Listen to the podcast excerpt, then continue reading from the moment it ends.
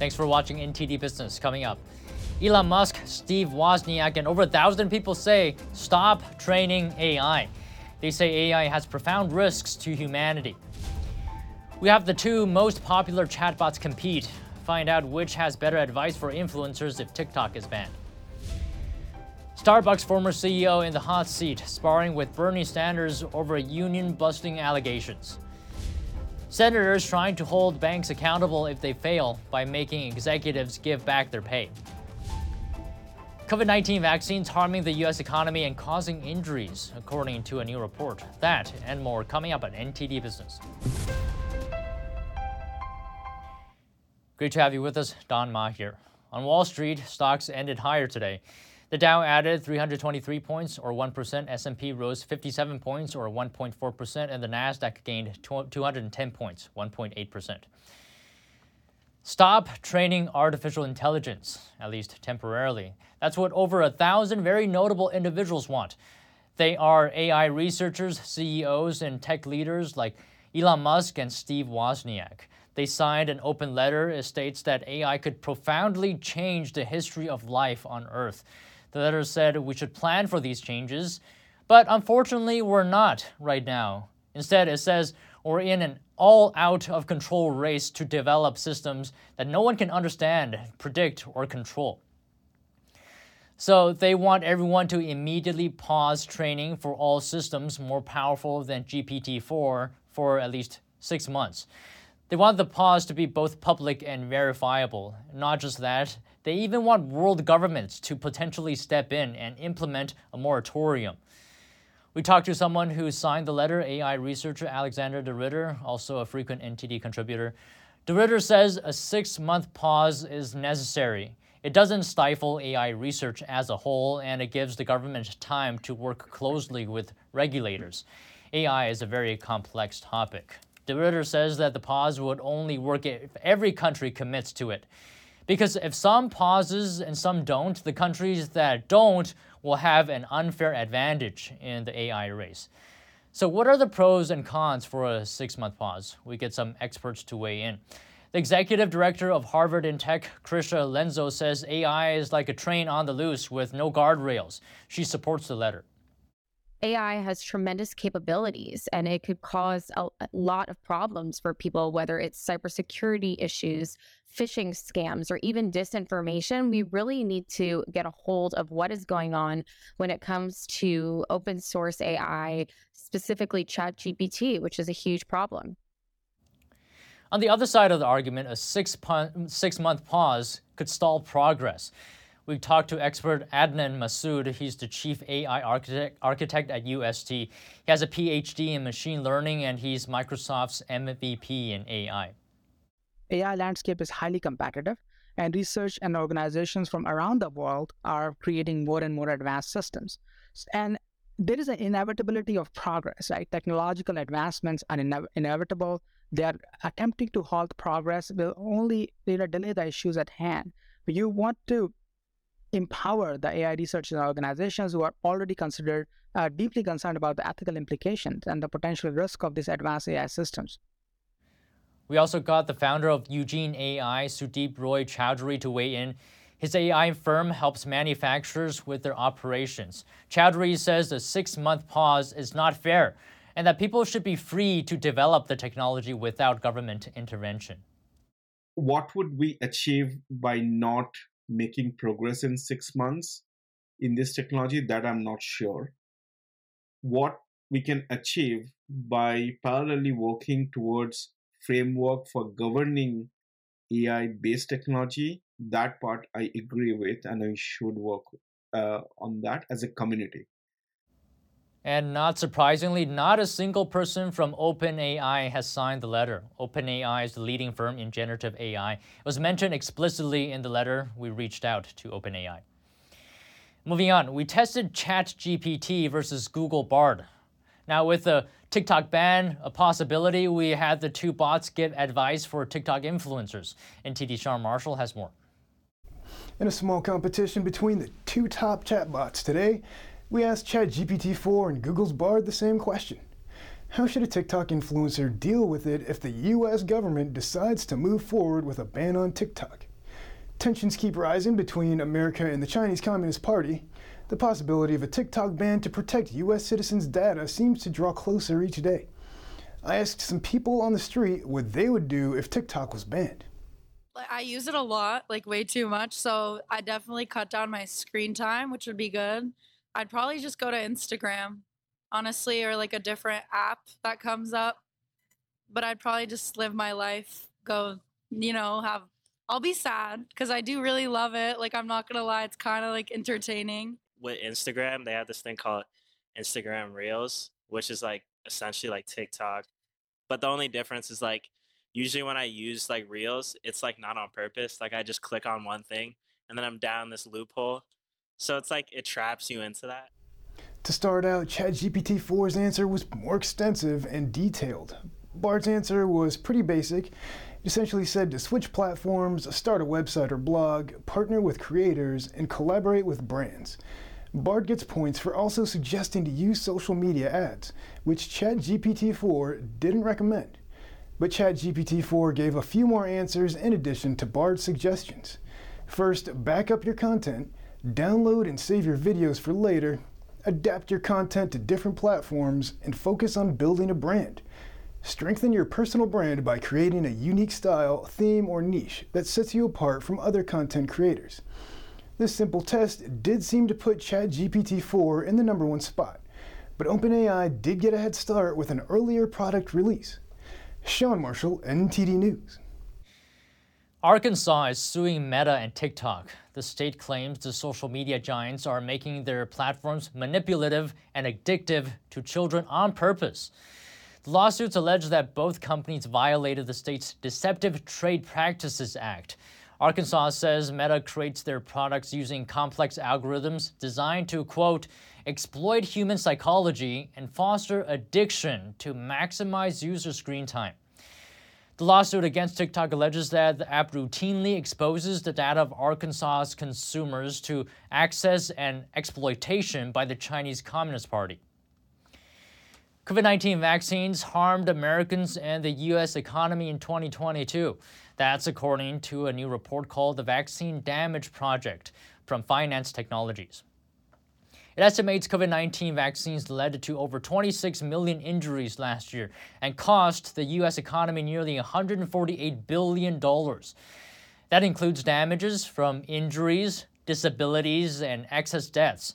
But the company says the actual cost could be higher because the report didn't include secondary effects. For example, lost productivity due to injured people working at reduced capacity. The report used the data from the government, the UN, and other studies. The founder of the firm said Pfizer and Moderna made about $11.5 billion last year from their COVID vaccines. He tweeted, For every $1 they made, it cost the U.S. economy $13. Quite the negative societal return on investment. The report calls for monitoring the long term impact of vaccine damage because it's an important economic cost. And the CDC now says it knew about safety irregularities for the COVID vaccine earlier than we thought. Here's the story. The Epoch Times this week published files obtained from the CDC via a Freedom of Information Act request. The files show that in May of 2022, the CDC found more than 700 signals that the vaccines could cause adverse events. Such adverse events include acute heart failure and death. It was previously thought the CDC detected the signals in July 2022. When the CDC conducted its first analysis, employees identified more than 200 signals for Pfizer's shot and 93 signals for Moderna's vaccine. Senator Ron Johnson, the top Republican on the Permanent Subcommittee on Investigations, said federal health agencies have ignored the flashing alarms of their own safety surveillance systems since early 2021. They have ignored my oversight letters and lied about what analyses they have performed. It is well past time for the American public to be told the truth. NTD reached out to the CDC for comment but didn't immediately hear back. On Tuesday, the WHO issued new guidance. It says most people don't need an additional COVID 19 booster. It says the medium priority group is still advised to get one booster, but no additional ones because there isn't as much public health benefits anymore. The updated guidance is a change from before. The WHO used to recommend additional boosters. And the CDC is also advising against the second updated booster. The CDC says it will continue to closely monitor the data. Starbucks former chief Howard Schultz defended himself and the company at a Senate hearing in Washington today. It's about allegations of union busting against Starbucks. Here's Senator Bernie Sanders today. He's the chair of the Senate Health, Education, Labor, and Pensions Committee. Over the past 18 months, Starbucks has waged the most aggressive and illegal union busting campaign in the modern history of our country. That union busting campaign has been led by Howard Schultz, the multi billionaire founder and director of Starbucks, who is with us this morning only under the threat of subpoena. Starbucks was accused of illegally firing pro union baristas and spying on workers as hundreds of stores started organizing unions in late 2021. At the hearing today, Schultz said those are allegations and Starbucks has not broken the law. He also says he didn't have a direct role in firing pro union workers or closing unionized stores. He let the CEO post in March but is still on the board. He also says Starbucks pays much better than most companies of its type. Baristas in our stores earn on average $17.50. Respectfully, that's more than the minimum wage of every senator that's represented a state on this committee, including, respectfully, Chairman Sanders, where the minimum wage in Vermont is 1318. We're at 1750. Republicans defended Schultz, praising Starbucks' competitive wages health benefits, and the stock buyback program for employees and other benefits. It's the House's turn today to grill regulators over Silicon Valley Bank's failure. The banking system's top cop today says many factors are to blame, from bank executives, Federal Reserve supervisors, and other regulators. Fed Chair for Supervision Michael Barr criticized SVB for going months without a chief risk officer. Meanwhile, representatives from both parties pressed Barr on why the Fed did not act more forcefully, given its supervisors had been raising issues with the bank for months. Barr said the Fed would look into it. One lawmaker mentioned for over a year there was no vice chairman for supervision at the Fed. I took my post up in July of this of last year, July 2022. July of 2022. So between January 20th 2021 and July of 2022, who was in charge as vice chairman of supervision at the Federal Reserve? There was no vice chairman for supervision during that time period. And from the turn of administration, we did not have a vice chairman of supervision from January 20, 2021 uh, until July of 2022, and that is precisely the time frames, colleagues, when this bank's business strategy went awry. The failures of SVB and days later Signature Bank set off a broader loss of confidence in the banking sector, stoking fears of a full blown financial crisis. Markets have calmed down since, however, investors remain wary of more troubles lurking. Meanwhile, regulators say the overall financial system remains strong, but will review their policies to try pr- to prevent future collapses. Proposed legislation in the Senate would require bank executives to return their compensation if their banks fail. A bipartisan group of senators has introduced a bill. It would empower federal regulators to hold executives of failed banks responsible for the costs that failures exact on the banking system and the economy. The Federal Deposit Insurance Corporation would have to retrieve, retrieve all or part of the pay the executives would have gotten in the five years before a failure. According to the legislation, bank holding company investors would also have to bear the losses of the insured depository institution. A surprise announcement by Swiss bank UBS has rehired its old boss, Sergio Ermotti, as CEO to steer its massive takeover of local rival Credit Suisse. The move highlights the challenges that UBS is facing in the merger. NTD's Chris Beers reports.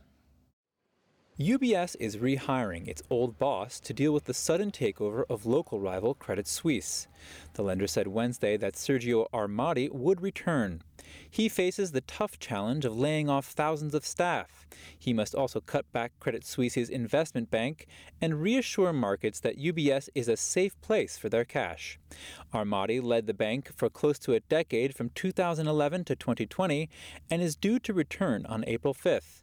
UBS wants to take advantage of his experience of rebuilding the bank after the global financial crisis. It recently bought Credit Suisse in a merger pushed through by Swiss authorities.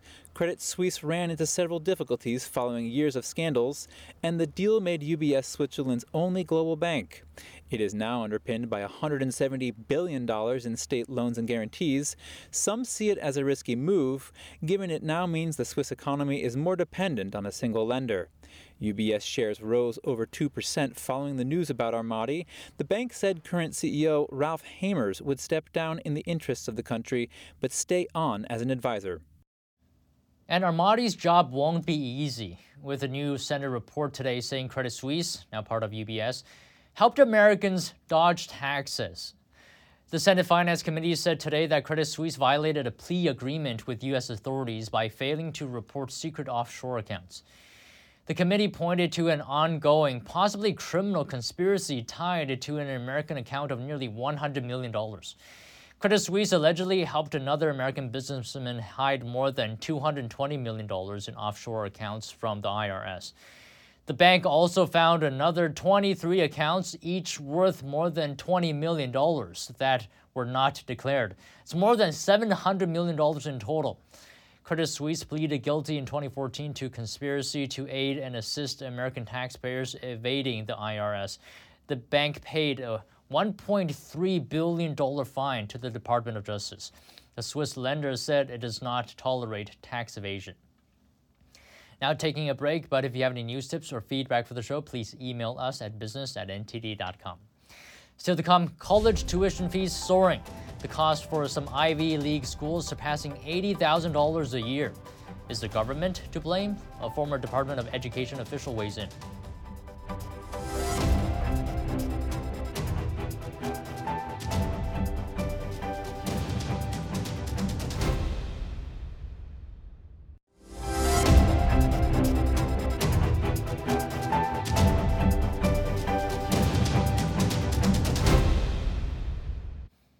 Welcome back.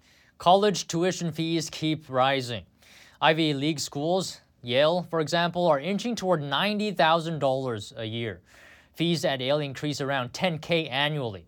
And for public colleges, costs more than doubled since the 2000s. Now, why is this happening? It seems like there's an increased demand, according to Bankrate.com. College graduates are more likely to become higher earners, some studies show that people with a bachelor's degree earn more than those with a high school diploma. In fact, around 65% more. But there are other reasons as well. For more, we talked to a former Education Department official. Joining me is Adam Kissel, former Deputy Assistant Secretary for the Department of Education and visiting fellow Heritage Foundation. Why is tuition for Ivy Leagues rising so much? I think Yale broke uh, $80,000 last year, and at the same time, over the past 20 years, college, public colleges increased 179% on average for tuition fees. Is, is that overpriced to you? Well, people are willing to pay it, but they can pay it because student loans are so easy to get. Colleges keep raising tuition because they can.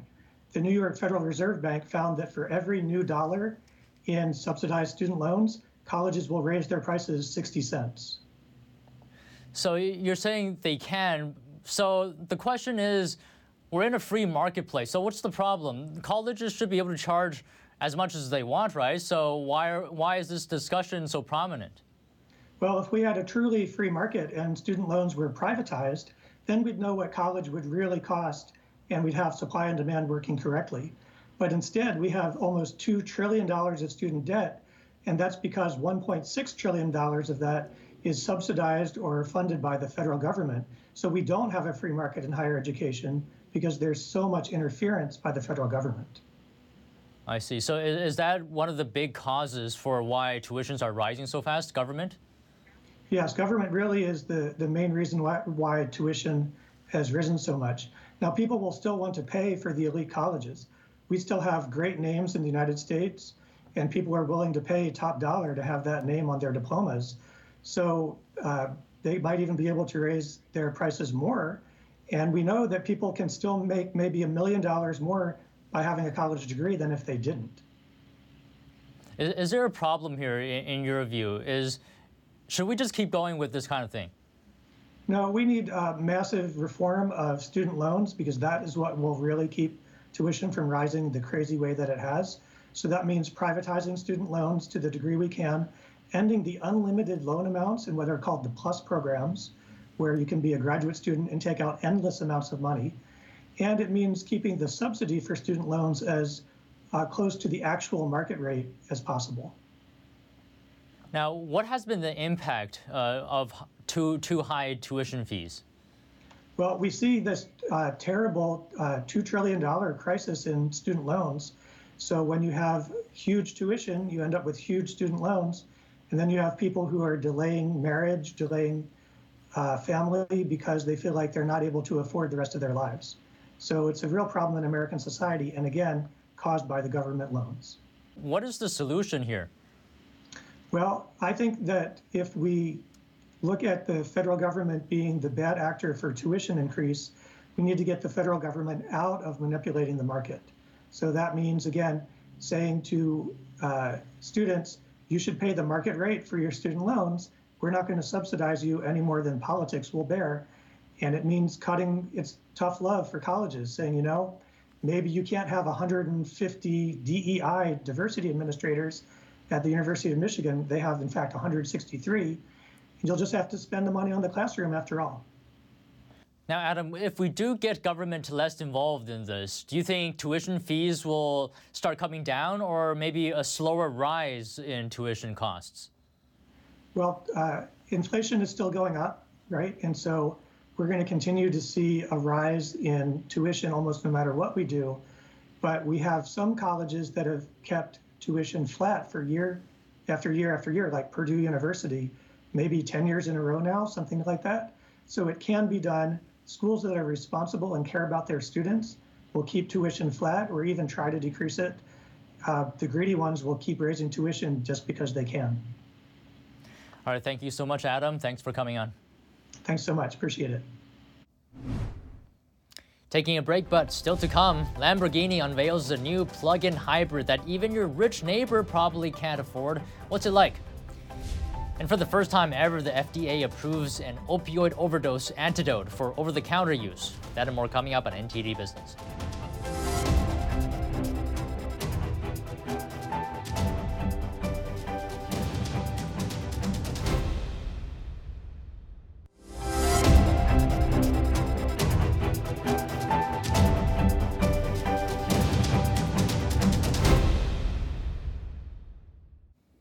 Welcome back.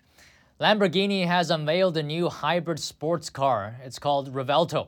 It has three electric motors and a V12 gasoline engine. That combination gives drivers 13 different driving modes to choose from. The Italian manufacturer says the Revuelto can produce 1,000 horsepower. And as for why it's plug-in hybrid and not fully electric, Lamborghini says that the batteries a full EV requires to keep the same performance will make the car too heavy. No price point has been revealed, but chances are he can't afford it. Lamborghini has said plug-in hybrids will cost significantly more than the models they replace. The last V12 model the company produced retailed for half a million dollars, so it costs more than that. The fight against opioid overdoses got a boost today. For the first time, the Food and Drug Administration approved an over-the-counter version of the opioid antidote Narcan. That will make the life-saving medication more widely available. Narcan is a nasal spray and is made by Emergent Biosolutions. The company said it'll be on shelves and online retailers by late summer. According to official data, drug-related overdose deaths in the United States rose about 15% year over year to more than 100,000 in 2021. According to a new study, steady friendships may be an asset to your physical health. The study was published Monday in the journal Society for Personality and Social Psychology. It found that good friends and good physical health may be even more closely linked than previously thought. Researchers discovered positive societal experiences impact persons' stress level and ability to cope. But social relationships which bounce between good and bad can often be unhelpful. When there's a lot of volatility, the negative experiences seem to have a bigger impact on a person than the positive. And that's all today from the NTD business team and myself, Don Ma. You can follow me on Twitter if you're there. If you have any news, tips, or feedback for the show, please email us at business at ntd.com. Thank you for watching, and we see you tomorrow.